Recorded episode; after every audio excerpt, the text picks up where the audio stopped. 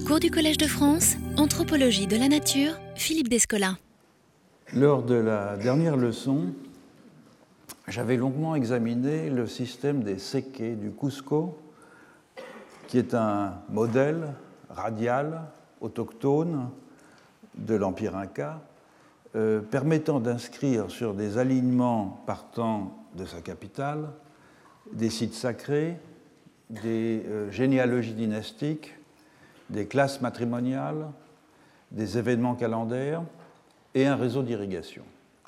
Et j'avais souligné que ce dispositif, à l'étude duquel le regretté Tom Zwiedema avait consacré euh, sa vie tout entière, était une version hautement complexe d'un schème d'organisation euh, spatio-temporelle des collectifs analogistes andins, dont on pouvait trouver ailleurs des variantes plus simples et surtout des variantes dépourvues d'un principe de totalisation incarné dans un agent humain.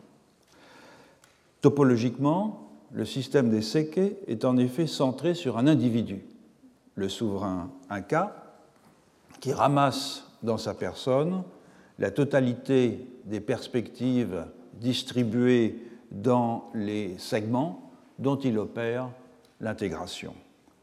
D'une part, il maintient avec les représentants des segments composant le collectif un réseau d'échanges économiques et matrimoniaux fondés sur des euh, apparences d'obligations mutuelles entre partenaires égaux. D'autre part, il est le centre divin à partir duquel toutes les solidarités segmentaires s'organisent, où tous les points de fuite trouvent un sens, où tous les humains et les non-humains du royaume se trouvent fermement situés. Comme je l'avais dit en conclusion, et à la différence des rois sacrés africains, l'Inca tout à la fois règne et gouverne. Il gouverne sous les auspices de la réciprocité, même si c'est une réciprocité illusoire, et il règne sous les auspices de l'extériorité que lui donne son point de vue rassembleur. Toutefois, certains collectifs analogistes andins peuvent aussi très bien fonctionner sans un point de vue intégrateur incarné dans une personne. Comment s'opère alors la totalisation des segments qui sont en compétition les uns avec les autres au sein d'un même collectif.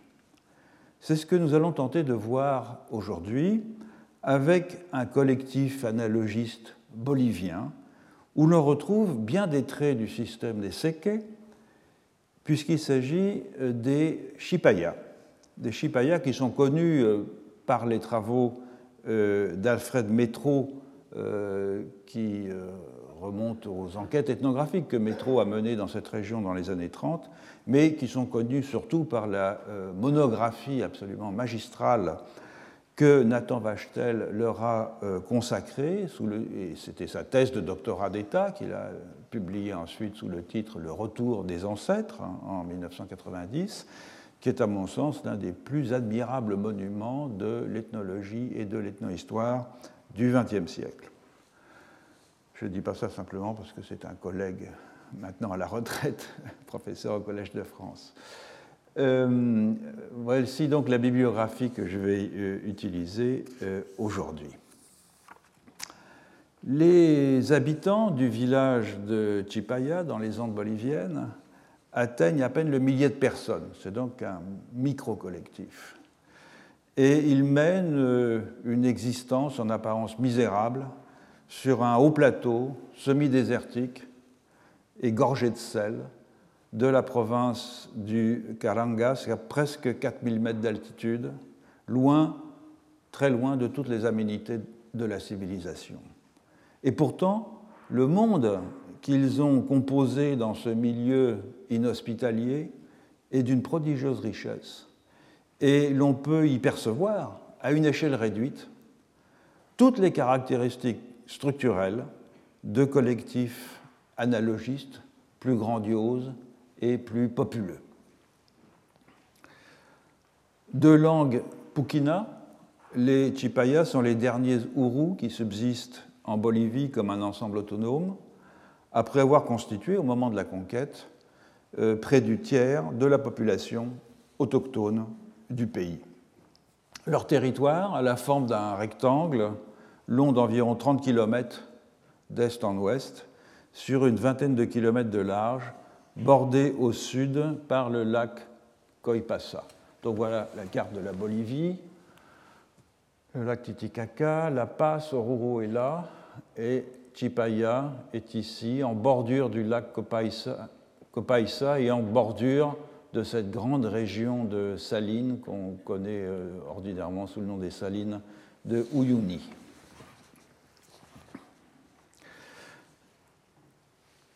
Et le territoire, donc, n'est pas très grand. Je l'ai dit tout à l'heure, ils sont très peu nombreux. Le village est au centre, Chipaya.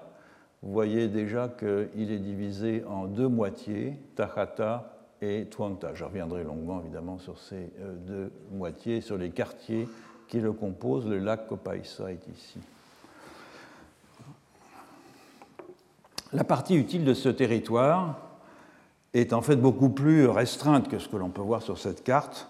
Elle se concentre entre les bras du euh, rio Lauca, dans un rayon de 6 à 8 km autour du village de euh, Chipaya, une zone où sont situés tous les hameaux servant d'habitat temporaire aux membres de ces, des deux moitiés, euh, Tuanta et Takata, lorsqu'ils font paître leurs troupeaux dans une maigre steppe.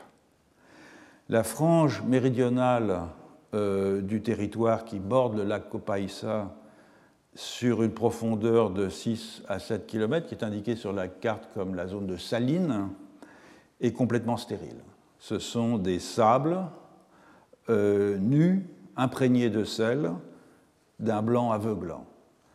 La salinité décroît à mesure que l'on se déplace vers le nord, mais elle ne disparaît pas complètement, ce qui contraint les euh, à inonder périodiquement euh, les zones de culture pour laver le sel.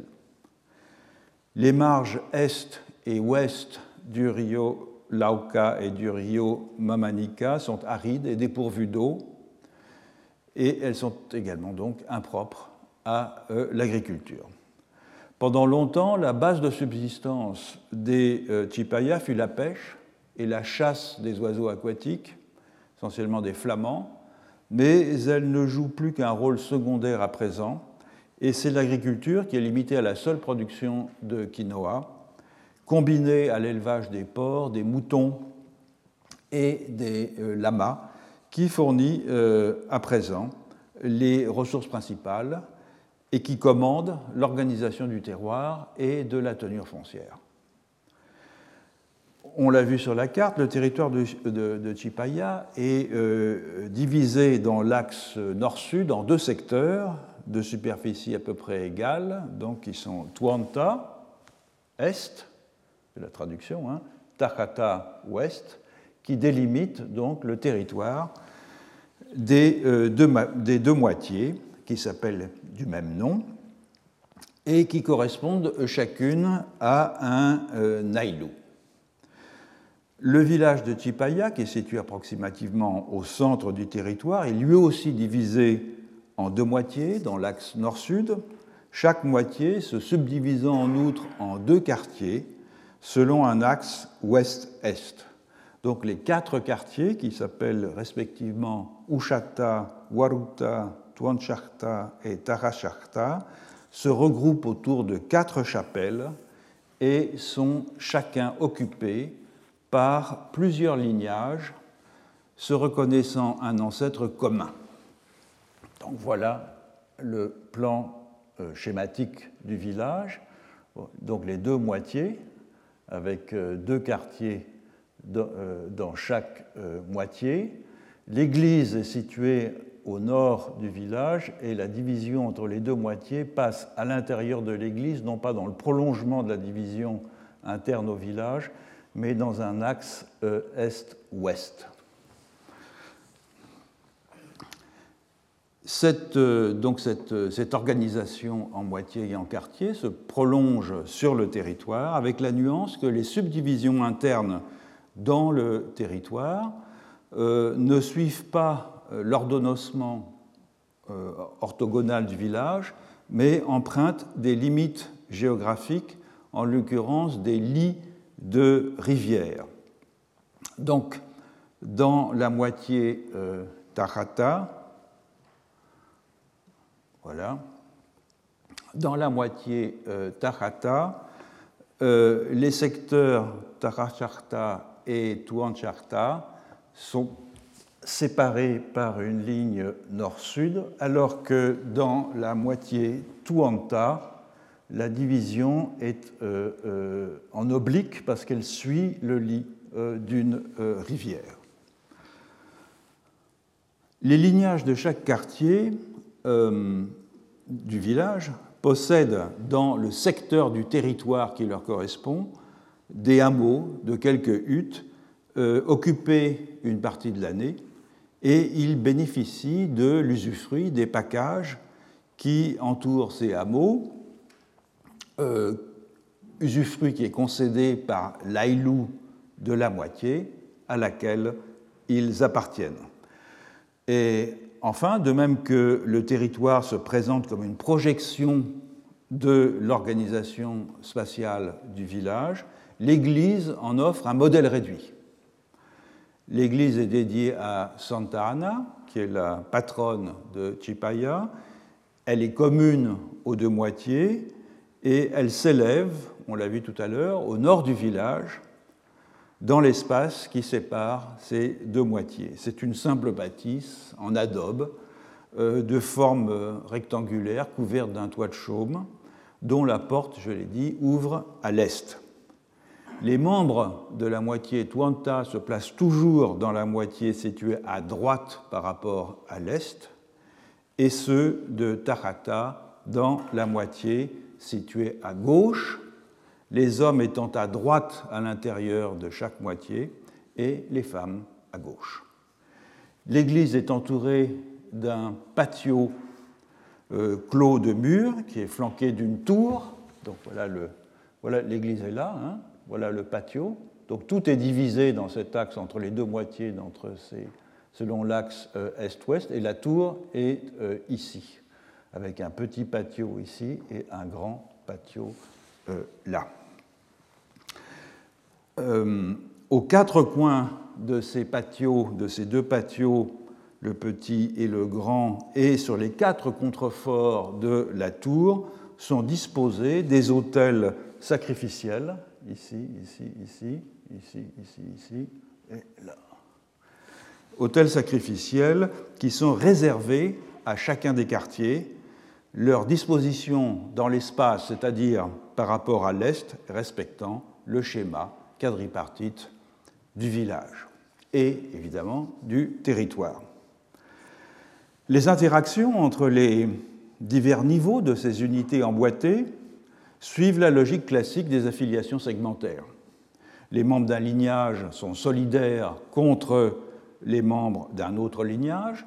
Les lignages d'un quartier sont solidaires contre ceux d'un autre quartier. Les quartiers d'une moitié sont solidaires contre les quartiers euh, de l'autre moitié. Et tous les Chipayades sont solidaires contre leurs voisins Aymara.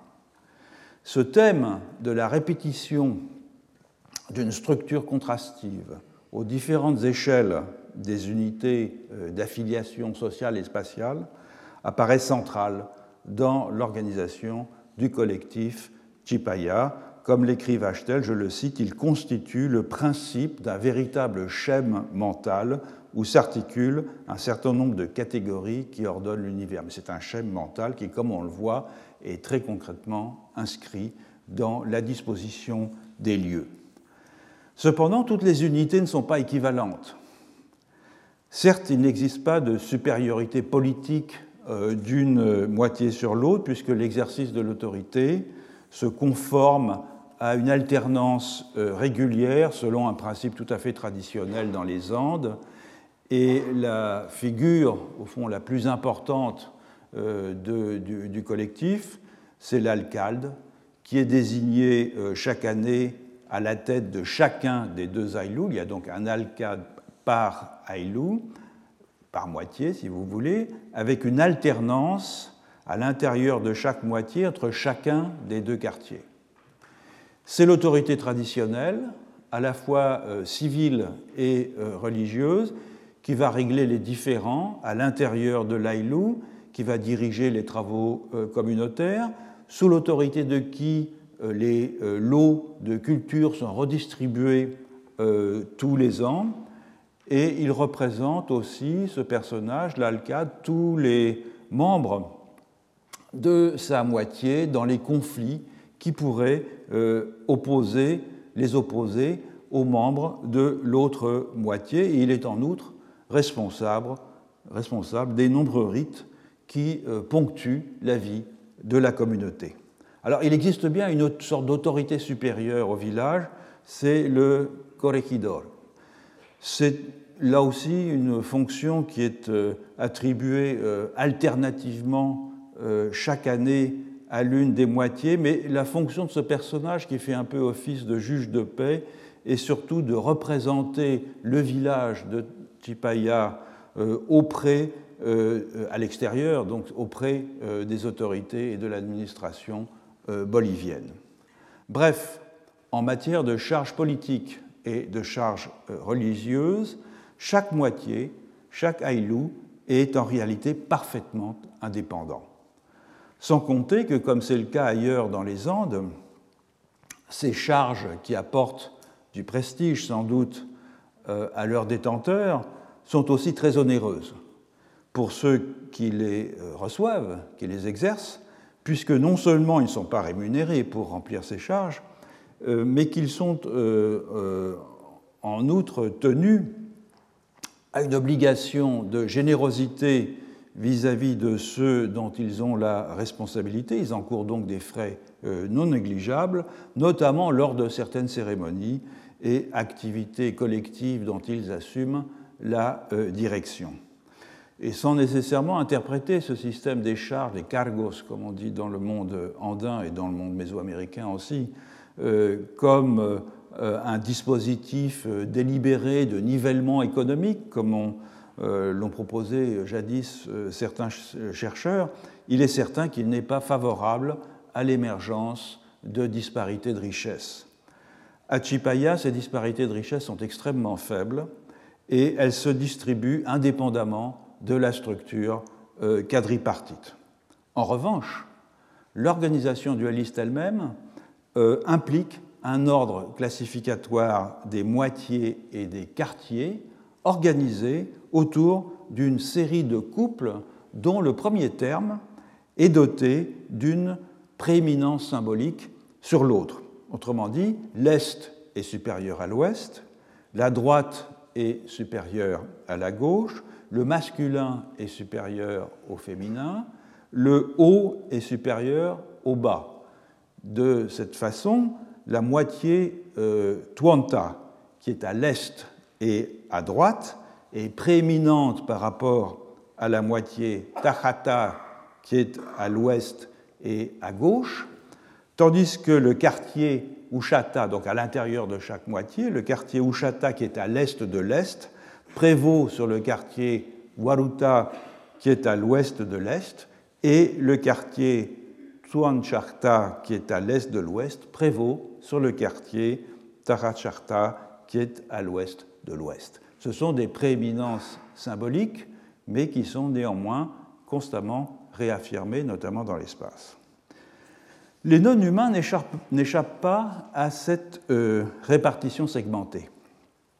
En premier lieu, chaque Aïlou délimite, aménage et distribue annuellement en son sein euh, les champs de quinoa et les euh, pâtures à cochons grâce à des travaux d'endiguement, d'irrigation et de drainage effectué dans sa portion du territoire et sans jamais, sans jamais solliciter pour ce faire la collaboration de la moitié opposée.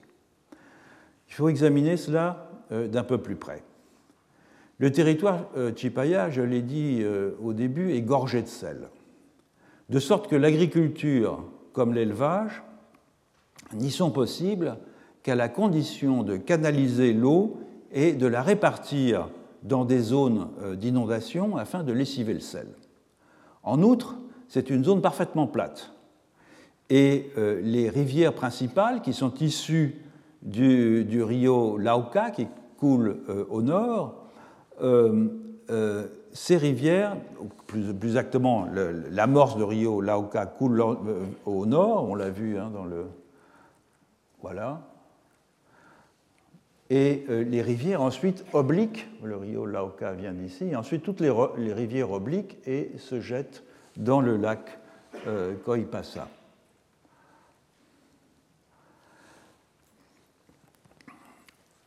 De sorte que le, cours capricieux de ces rivières sur un territoire parfaitement plat doit être régularisé dans le tracé comme dans le débit par de constants travaux de terrassement, de drainage et euh, d'endiguement. Et l'essentiel euh, de l'aménagement consiste à capter l'eau euh, des rivières pour la mener par des canaux de dérivation dans des lacs artificiels et euh, temporaires, enserrés dans des digues où euh, cette eau va stagner pendant environ six mois, de mai à septembre, avant d'être évacuée par un canal vers le lac Copaïsa, en même temps que le sel qu'elle charrie. Et sur le lac asséché, dans la terre ainsi euh, lavée du sel, il est désormais possible de semer de la quinoa dans des lots qui sont alloués chaque année à un chef de famille à l'intérieur de chaque euh. Et au terme de l'année agricole, en avril, le sol s'appauvrit, tandis que le sel remonte. Il faut alors transférer la culture sur un autre terrain qui lui-même est préparé par une autre phase d'inondation. Donc il s'agit d'un cycle de rotation des cultures qui est fondé sur l'ennoiement régulier des terrains, puisque les lacs artificiels doivent se euh, succéder de façon qu'une zone euh, cultivable soit disponible chaque année pour les semailles. Or, chaque moitié, chaque aïlou, donc, organise pour son propre compte sur son territoire son propre cycle d'inondation et de mise en culture. En premier lieu, chaque moitié capte l'eau du rio Lauca en un lieu différent, on le voit ici. La moitié euh, Tuanta le capte en amont, ici, tandis que la moitié Tajata capte l'eau euh, ici. Et cette eau est ensuite euh, dérivée par des canaux dans des zones d'inondation que j'ai représentées ici de façon euh, un peu euh, approximative, ici, ici, ici et euh, ici.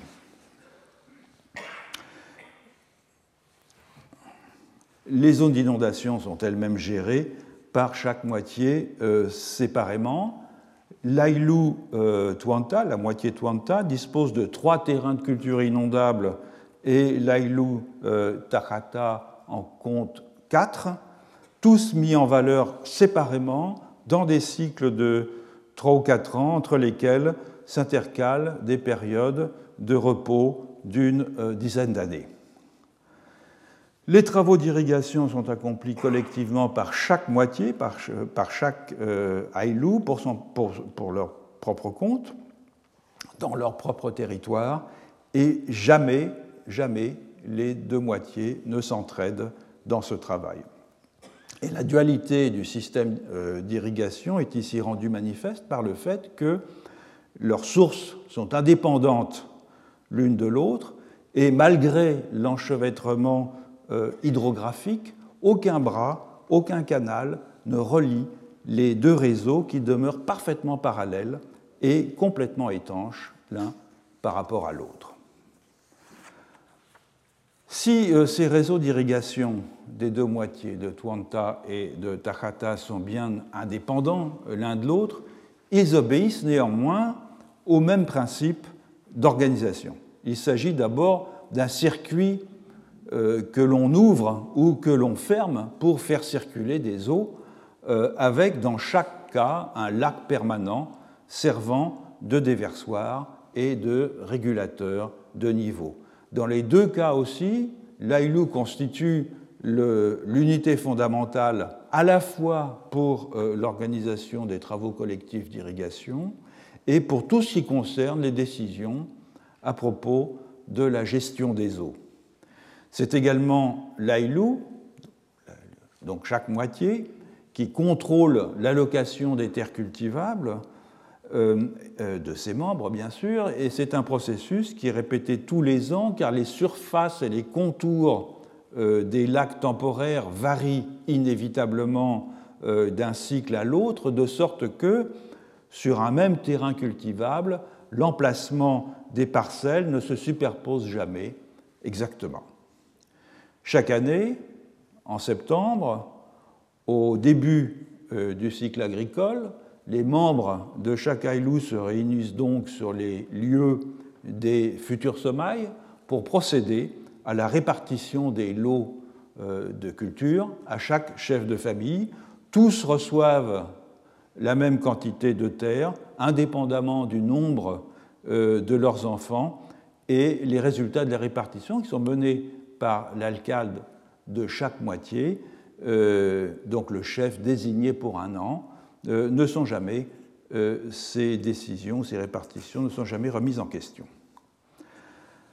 Au système de drainage euh, destiné à rendre des terrains cultivables s'ajoute le drainage partiel tous les ans des deux lacs qui servent de déversoir au réseau hydrographique de chaque moitié, lacs dont la partie asséchée découvre une plante aquatique dont le tubercule est apprécié par les cochons qu'élèvent les chipayas. Là encore, les digues sont construites collectivement par les membres de l'un et l'autre Aïlou, quoique les troupeaux de cochons qui sont laissés à divaguer euh, sur la pâture commune appartiennent individuellement aux chefs de famille qui édifient pour les abriter de petites huttes en mode de terre. Entre les deux moitiés, en revanche, l'élevage est strictement séparé.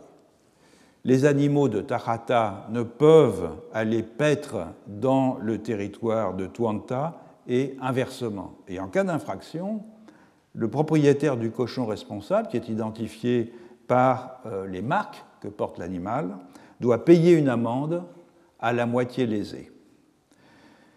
Les Chipayas pratiquent enfin une forme d'élevage euh, extensif de moutons et de lamas autour des hameaux qui sont épisodiquement euh, occupés et, que chaque chef de lignage maintient euh, dans, de chaque quartier maintient dans son territoire.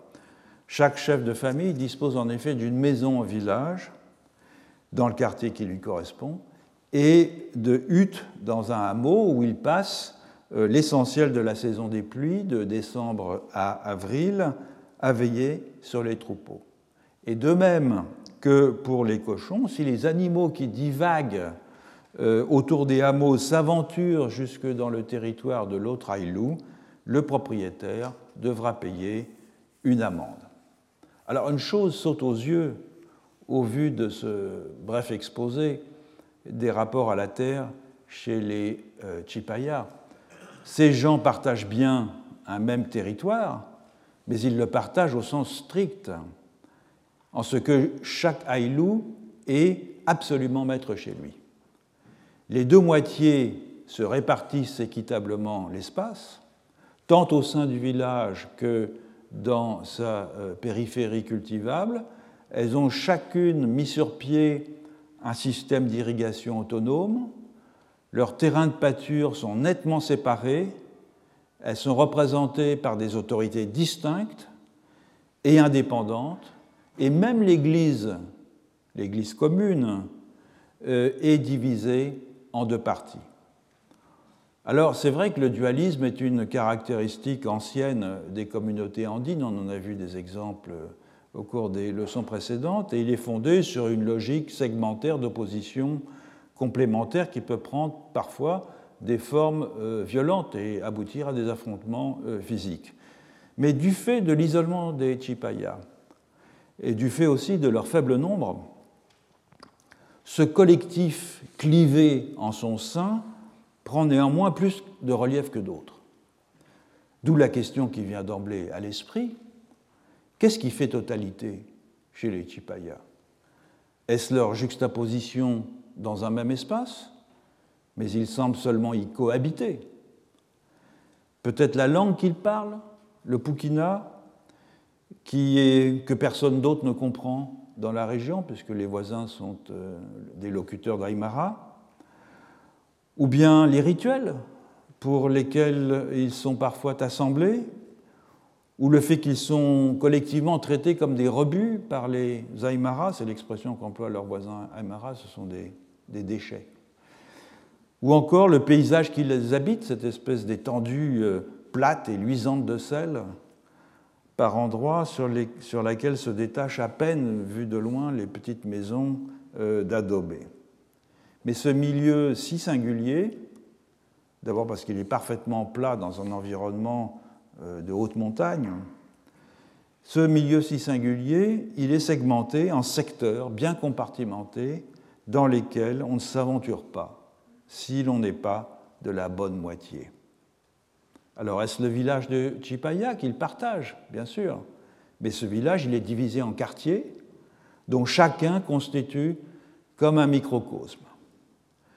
Alors pour mieux comprendre ce qui fait totalité, il faut à présent se tourner vers le rapport à la Terre tel qu'il est établi par l'intermédiaire de ces non-humains d'un genre particulier que sont les divinités et les esprits car les diverses sortes de divinités se voient aussi partagées de façon équitable entre les sous-ensembles de Chipaya et plus particulièrement les divinités qui résident dans les silos et dans les malcous.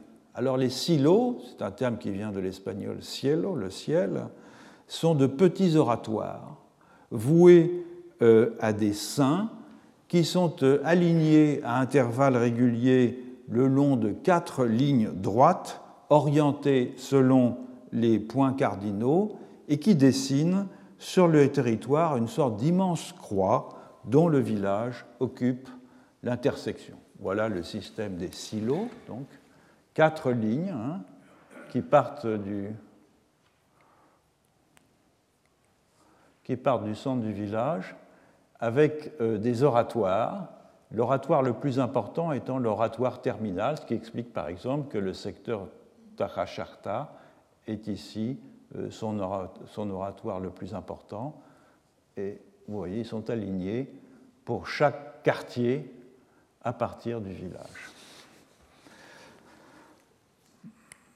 Chaque ligne de silo correspond à l'un des quartiers, donc, et euh, ce ne sont pas des, Vous voyez, ce sont des petites euh, bâtisses. Voilà un signaux de l'alignement de l'Ouest consacré euh, qui s'appelle Santissimo.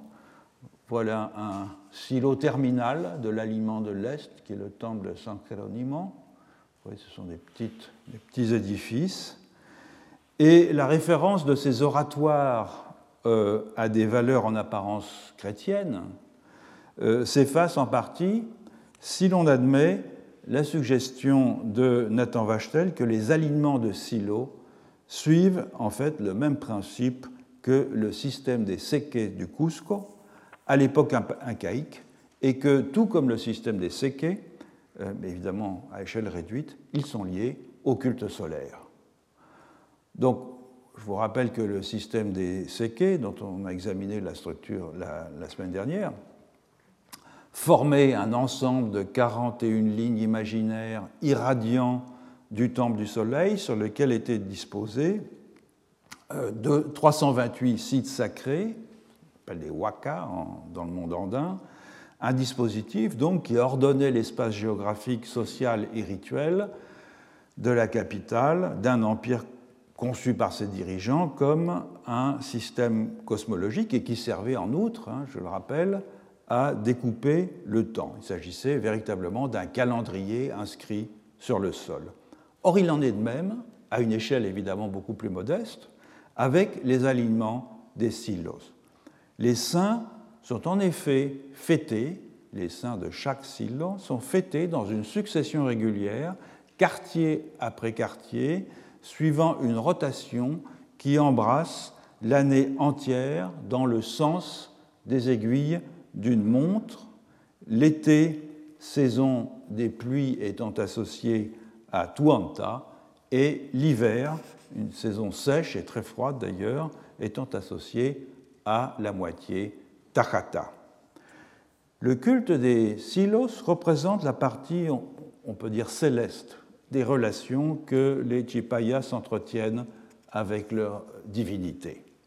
L'autre partie, qui est une partie typiquement andine, rassemble les éléments qui se rattachent à la terre et s'organise autour du, culte des Malku, M-A-2-L-K-U, qui sont des divinités chtoniennes, mâles euh, et individualisées, qui cohabitent ou qui habitent en compagnie de leurs épouses dans des euh, petits monuments euh, coniques en adobe appelés pokhara. Ces petits monuments, les pokhara, mesurent entre 80 cm et 1 mètre de haut et comportent une petite ouverture euh, qui est toujours située vers l'est, à peu près à mi-hauteur, et qu'on désigne comme étant la bouche du Malkou, où l'on dépose des offrandes lors euh, de la fête de la divinité. Voilà le Malkou Kiliminti, euh, autour duquel sont réunis quelques euh, officiants. Chaque moitié célèbre ses propres Malkou, au nombre de quatre, les Pokhara qui leur correspondent euh, étant répartis dans l'espace entre les quartiers. À cela s'ajoutent des pokaras qui sont dédoublés entre les moitiés, mais où siègent euh, deux malkus qui sont communs à tous les euh, Chipayas, Markakoyu, qui est une divinité femelle assimilée à la Pachamama, à la terre-mère, et Lauka Malku, qui est une divinité mâle de l'eau terrestre. Et enfin, le malkou le plus important, le malkou suprême, si on peut dire, c'est le torre malkou, et il est partagé par les deux moitiés, et ce n'est rien d'autre que la tour de l'église, au sommet de laquelle, lors du carnaval, sont pratiqués des sacrifices et euh, déposés des offrandes, exigeant, et c'est un cas unique, la collaboration entre les deux moitiés. Je reviendrai un peu plus longuement sur cet aspect qui est évidemment très important dans un moment. Euh, Malku, donc la tour de l'église, et le père des autres Malku, lesquels sont donc tous frères entre eux, quoique plus spécialement regroupés par père, dont chaque élément est assigné à l'une des moitiés. Quant à Markakoyu et Lauka Malkou, qui sont uniques bien qu'ils se distribuent chacun dans deux Pokhara, leur incarnation dans chaque moitié est vue comme un exemplaire jumeau de celle de l'autre. Alors les Malkou, ils sont un peu analogues aux divinités montagnes des Aymara, euh, dotés, tout comme ces divinités, d'une intériorité agissante, et c'est probablement, au fond, parce que le plateau euh, désolé où les Chipaya furent jadis refoulés et dépourvus d'élévation, qu'il leur a fallu élever euh, ces substituts miniatures que sont les Pokhara. On peut dire que ce sont des montagnes miniatures d'une certaine façon. Sans trop entrer dans le détail des rituels euh, incroyablement complexes et euh, minutieux qui se déroulent dans chacun de ces sites, les Silos et les Malkou, il faut néanmoins en dire un mot pour comprendre la place centrale que jouent les divinités locales dans le rapport que les Chipayas entretiennent avec leur territoire. Parce que la fonction euh, euh, première des rites est de mettre la multitude des divinités Chipaya en rapport les unes avec les autres, de les faire travailler ensemble. Et l'assignation des divinités à des unités sociales, à des subdivisions et des régions de l'espace, à des périodes de l'année, à des euh, spécialisations euh, techniques, découpe en effet une économie liturgique ayant pour effet de mobiliser à l'époque idoine et à la charge d'un sous-ensemble d'humains à chaque fois différents, la cohorte des non-humains directement concernés par l'activité dominante du moment. Car chaque espèce de divinité est plus spécialement euh, investie d'une fonction d'intermédiation avec telle ou telle portion ou telle ou telle population du cosmos dont le recours est requis dans l'un de ces quatre grands domaines de l'intervention humaine, euh, eux-mêmes très localisés, que sont l'agriculture, l'exploitation des ressources lacustres, l'élevage et la chasse, et qui se déroulent évidemment à chaque fois dans des lieux différents et avec des populations de non-humains différentes. Examinons ces, ces, quatre domaines tour à tour pour mieux appréhender la façon dont chaque segment d'humain, chaque segment du territoire, chaque segment du temps sont en correspondance avec un segment d'agents non humains dont les humains cherchent à s'assurer le concours. Notons d'abord que les cérémonies en l'honneur euh, des saints, des malkous et des esprits euh, tutélaires du bétail qu'on appelle les samiri euh, sont globalement semblables les unes aux autres. C'est la nature des êtres que l'on honore qui diffère et non la façon de le faire. Il s'agit toujours de réaliser des offrandes, principalement de coca, d'alcool et de pain de sucre euh, décoré que l'on va déposer dans, euh, dans, la bouche du silo, dans, le, dans, la bouche de la pocara, et puis, la plupart du temps, de sacrifier un animal, un lama ou un mouton, et de procéder à des libations sur des tables rituelles appelées messas. Les Chipayas sont en effet des grands adeptes des messas. C'est une pratique qui est commune dans toute la région andine, et mais aussi dans la région euh, mésoaméricaine. Ce sont des sortes d'autels qui sont dressés par les Chipayas à tout moment pour honorer leur divinité, pour leur demander des faveurs, pour les remercier euh, au terme d'une période euh, durant laquelle ils ont assumé une charge publique, pour assurer la santé et euh, l'abondance de leurs troupeaux, pour capturer les vents et pour mieux contrôler ainsi leurs effets, pour pratiquer des exorcismes. Les messas se composent d'une ou de plusieurs pièces euh, d'étoffe qui sont étalées sur le sol, à proximité de l'entité que l'on entend influer, et sur le tissu sont disposées des coupelles en nombre variable de 2 à 36, euh, qui sont accompagnés parfois de couples plus grandes, et tous ces récipients accueillent des ingrédients dont les fonctions et les destinataires sont précisément euh, établis. Alors les Chipayas ont une théorie très précise euh, des sur les substances qui font fonction d'offrande. On peut les ranger en six classes.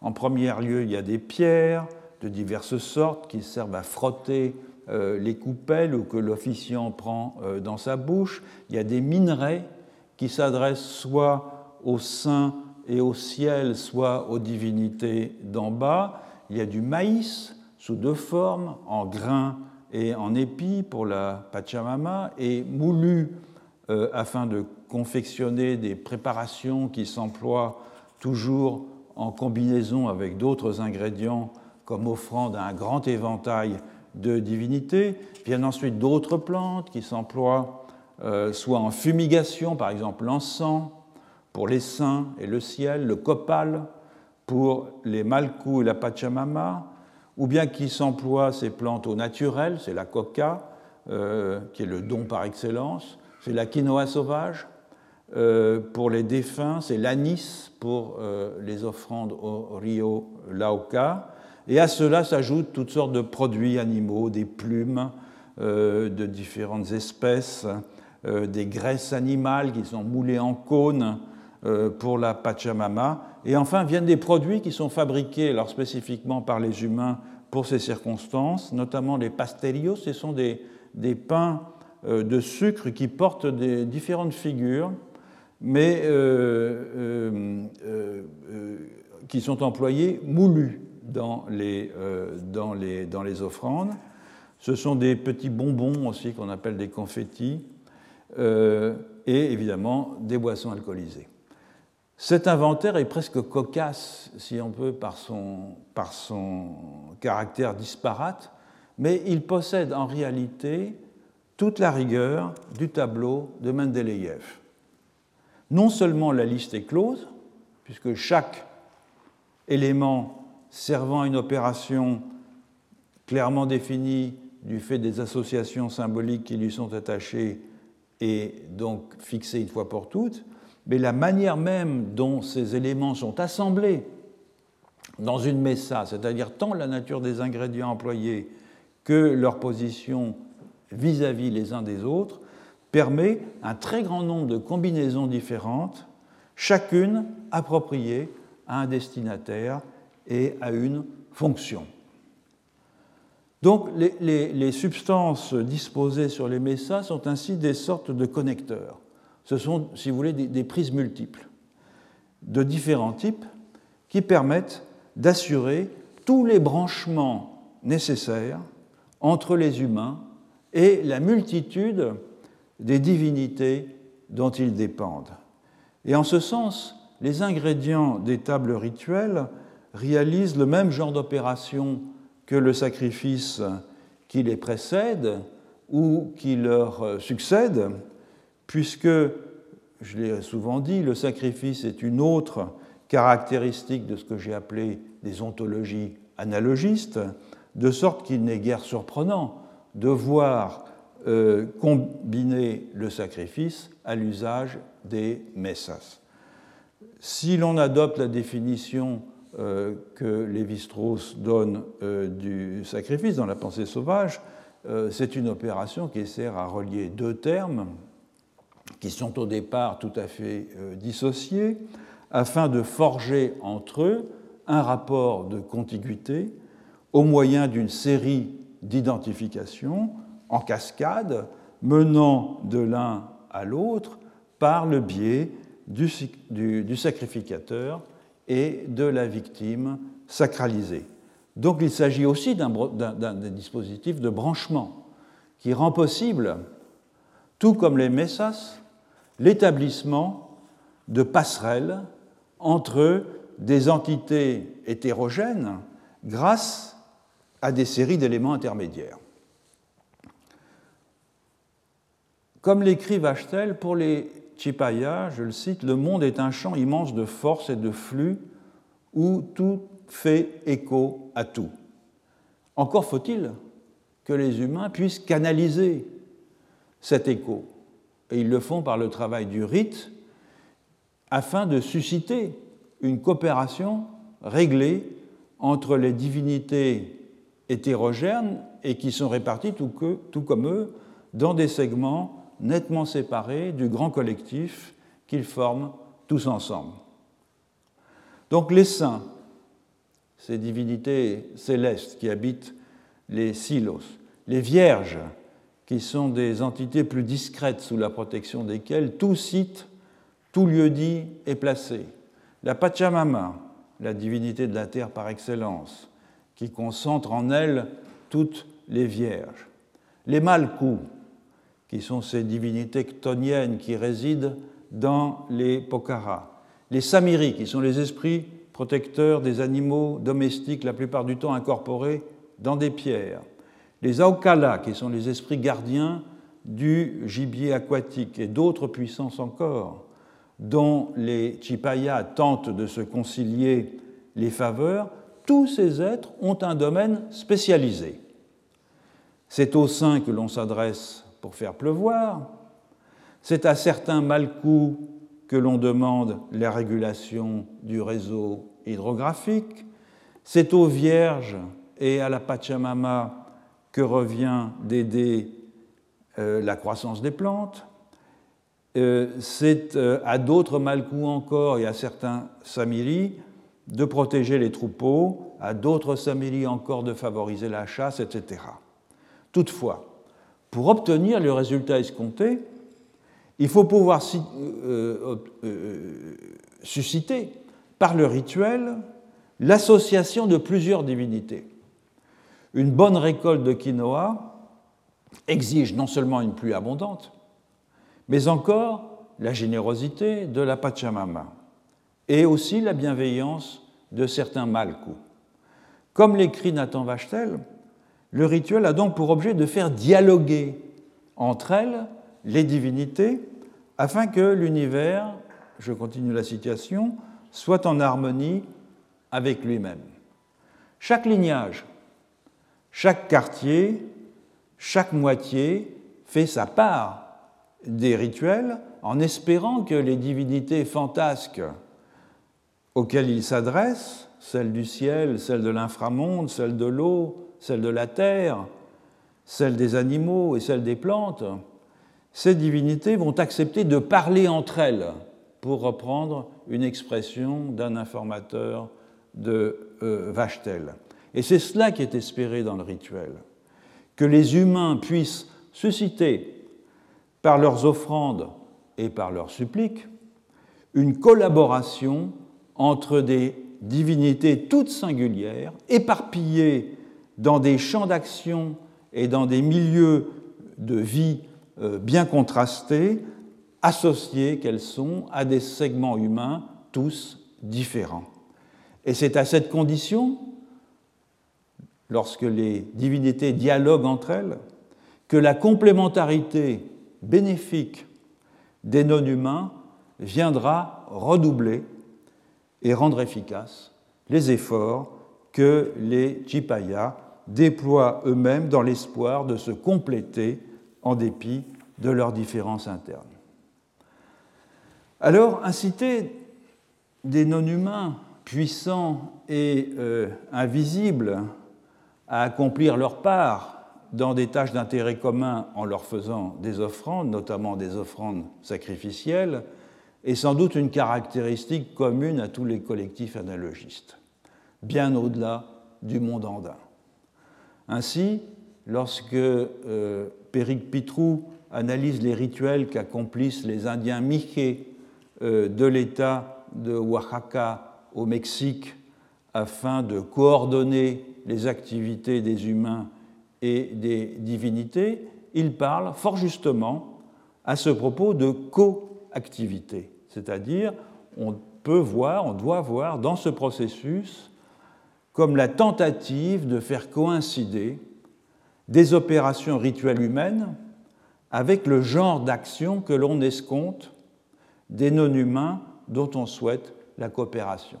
C'est un thème qu'il a développé notamment dans la monographie qu'il vient de publier sous le titre Le chemin et le chant, parcours rituel et sacrifice chez les Michi que j'avais mentionné euh, euh, en préambule dans la, bibliographie. Et comme le montre bien Pitrou à propos des Mickey, le sacrifice est une action qui vise euh, à coordonner des actions réalisées à plusieurs niveaux par des agents appartenant à des registres ontologiques différents.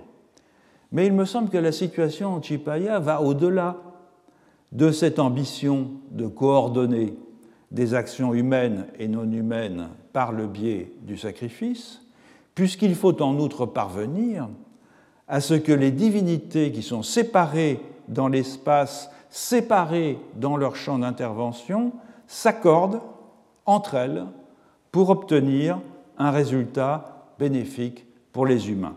Il s'agit donc non seulement de fomenter la coactivité des humains et des non-humains, mais aussi des non-humains entre eux. Et pourtant, même si l'opération réussit, même si la pluie tombe au bon moment, même si les troupeaux trouvent leur pitance là où il faut, euh, au bon moment, la coordination des actions reste partielle, puisque c'est une partie du collectif seulement qui, dans le cas Chipaya, s'y engage. Et c'est-à-dire une partie, c'est au maximum l'un ou l'autre aïlou de chaque moitié, sous la responsabilité de ses autorités propres. Alors, où se situe le principe de totalisation qui permet au collectif d'exister comme un tout et non comme la juxtaposition de segments d'humains et de non-humains? Par quels moyens les puissances non humaines disséminées dans le territoire de Chipaya vont-elles s'engager dans un travail de coalescence au bénéfice de tous Comment faire dialoguer ensemble toutes ces singularités qui n'ont pas l'habitude de se parler? À la différence du Tawantinsuyu de l'Empire Inca, il n'y a pas ici un souverain divinisé qui est réuni dans sa personne toutes les perspectives, qui rassemble tous les points de vue à partir d'un foyer unique. Le, corregidor, je l'ai dit, qui est une sorte d'autorité euh, suprême, il n'est qu'un représentant de la communauté vis-à-vis de l'extérieur, il n'est pas du tout un principe de totalisation. Toutefois, l'analogie entre le système des silos et le système des séquets syncaïques nous indique une piste. La personne centrale n'existe pas dans le cas Chipaya, mais la centralité, elle, est bien présente. Et la centralité, c'est la tour, la tour de l'église de Chipaya. Elle présente euh, l'aspect d'une immense pocara. Et elle est d'ailleurs surmontée d'un monument conique que, coiffe une croix. Et elle est en réalité, je l'ai dit tout à l'heure, le plus grand des Malcou, le Torre Malcou.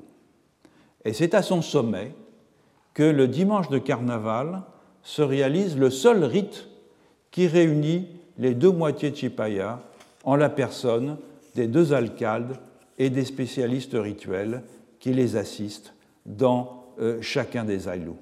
Alors il serait fastidieux d'entrer dans le détail des cérémonies qui se déroulent dans la tour et dans l'église à cette occasion. Un bref aperçu suffira à montrer que ce sont des cérémonies qui, bien qu'elles se déroulent dans une église, sont assez peu chrétiennes.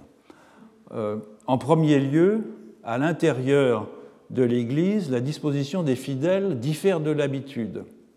Au lieu de se distinguer par moitié et à l'intérieur de chaque moitié par sexe, comme on l'a vu tout à l'heure, la congrégation ne se distingue plus que par le sexe. Tous les hommes des deux moitiés se placent d'un côté, toutes les femmes se placent de l'autre. Le Torre Malku, donc la tour, le centre de tous les centres, a lui-même son centre. C'est la plateforme de la tour le lieu le plus sacré de l'espace Chipaya, selon les mots de Nathan Vachtel, c'est là qu'est pratiqué le sacrifice de carnaval. Les deux alcaldes, donc les représentants politiques et rituels de chacune des deux moitiés, offrent chacun un mouton, un lama et un porc, et le sang est répandu en libation sur les offrandes déposées dans deux coffrets correspondant chacun à une moitié. Au-dessus de la euh, plateforme, voilà le, schéma de la plateforme de la tour, au-dessus de la plateforme, quatre cloches sont suspendues face aux ouvertures tournées vers les points cardinaux. La cloche de l'Est appartient au quartier Ushata de la moitié Tuanta, celle euh, du Sud au quartier Waruta de la même moitié, tandis que la cloche de l'Ouest appartient au quartier Takashakta de la moitié Takata et celle du nord au quartier Tuancharta de la même moitié. Chacune des cloches rassemblées sur cette plateforme constitue le point de départ de l'une des quatre lignes d'oratoire, silos, propres à chacun des quartiers, et ainsi réunies, elles concentrent dans cet espace qui est minuscule et surélevé l'ensemble des puissances célestes qui veillent sur le territoire de Chipaya. les deux coffrets, vous voyez mentionné sur le schéma, qui demeurent en permanence sur la plateforme, contiennent des objets rituels habituels, de l'alcool, la cigarette, des cigarettes, de la coca, etc. Mais ils abritent en outre deux objets différents qui sont propres à chaque boîte. Ce sont des pastelillos, des pains de sucre, dont l'un de forme carrée et portant le dessin d'un cœur est appelé malcou et se trouve toujours à droite dans le coffret de la moitié tuanta, tandis que l'autre, rond et sans dessin, est appelé Allah et se trouve toujours à gauche dans la boîte de Tachata. Et avant le sacrifice, les alcaldes de chaque moitié renouvellent les objets rituels des coffrets en respectant une alternance entre moitiés. Autrement dit, une année, chacun dépose des objets dans sa propre boîte, tandis que l'année suivante, le dépôt est croisé en chiasme. C'est l'alcalde de Tuanta qui dépose les objets rituels dans le coffre de Takata et vice-versa. Pour banale qu'elle puisse paraître, cette opération qui dure à peine quelques secondes est fondamentale, car c'est absolument le seul cas d'un échange de services entre les moitiés. Et il n'est évidemment pas indifférent que cet échange se déroule sur la plateforme de la tour, qui confirme ainsi la position centrale de celle-ci dans l'architecture segmentaire de Chipaya. Donc avec ses cloches et ses coffrets, le Torre Malcu est le seul médiateur entre tous les termes du système, le seul qui intègre le ciel et la terre, c'est-à-dire les silos et les malcous, le seul qui fait coopérer les moitiés et les car il associe et il englobe à son échelle réduite l'ensemble des catégories qui structurent cette complexe topologie ontologique. Deux coffrets dont le responsable alterne d'une année sur l'autre et quatre cloches qui sont orientées vers les points cardinaux, ça peut paraître dérisoire comme mécanisme d'intégration des différences. Mais c'est oublier la dimension spatiale. À Chipaya comme à Cusco, dans une église en adobe ou au toit couvert de chaume, ou dans un temple à l'appareillage cyclopéen, c'est la centralité d'un site dans lequel des opérations de totalisation sont menées qui le met en situation d'ordonner une structure sociocosmique dont il devient le point déterminant. Donc le Torre Malku et le Temple du Soleil sont l'un comme l'autre les foyers d'un réseau de coordonnées et d'emboîtements qui fait tenir ensemble les segments humains et non humains du collectif, de sorte que la totalité peut être représentée à partir d'un point de vue, même si c'est pendant un rite peu spectaculaire, de courte durée et une fois par an.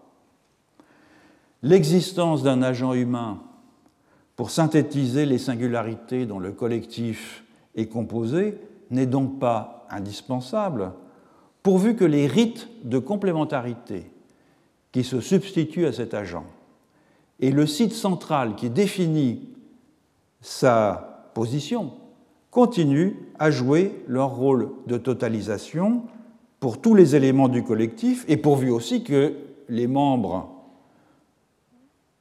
humains, en tout cas de ce collectif, continuent à avoir conscience du rôle intégrateur que ce mécanisme remplit. C'est pourquoi la question démographique importe quand même dans un tel cas. Non pas du fait que des euh, collectifs analogistes à fort effectif de population auraient nécessairement besoin d'un roi sacré pour assurer leur totalisation. On a vu que des sociétés segmentaires très populeuses s'en dispensaient fort bien. Mais parce que la capacité d'intégrer des segments autonomes par des opérations de condensation symbolique menées en leur centre suppose que les membres de ces segments aient conscience de ce qui se passe dans ces opérations et y consentent. Et c'est beaucoup plus facile à obtenir dans un micro-collectif isolé comme Chipaya que dans l'Empire Inca. Lorsque vous vous trouvez dans le nord de l'équateur, ce qui se passe dans le temple du soleil à Cusco, c'est très lointain. Mais que se passe-t-il alors quand cela n'est plus le cas Quand les réseaux se distendent, quand les rites ne sont plus observés, et surtout lorsqu'ils sont plus observés avec cette espèce d'obsession maniaque avec laquelle ils sont pratiqués à Chipaya, ben c'est ce que nous verrons lors de la prochaine leçon. Retrouvez tous les contenus du Collège de France sur www.colège-2-france.fr.